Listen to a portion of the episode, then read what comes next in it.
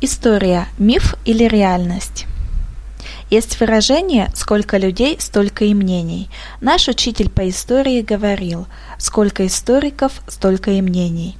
Нужно сказать, что, учась в школе, я не особо интересовалась историей и уж, конечно, не задумывалась над тем, насколько соответствует истине то, что нам преподают.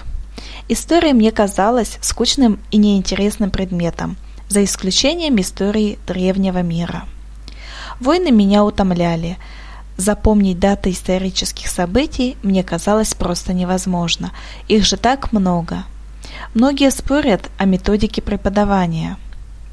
Мол, не бывает скучных и неинтересных уроков, просто их не умеют преподавать. Здесь же все было наоборот. С учителем нам жутко повезло.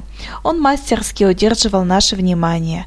Конечно, мы не делились на два лагеря, чтобы разобрать причинно-следственные связи в войнах.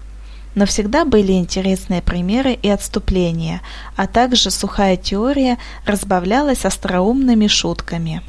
История нам преподавалась строго по утвержденной программе Министерства образования, как это делается и сейчас.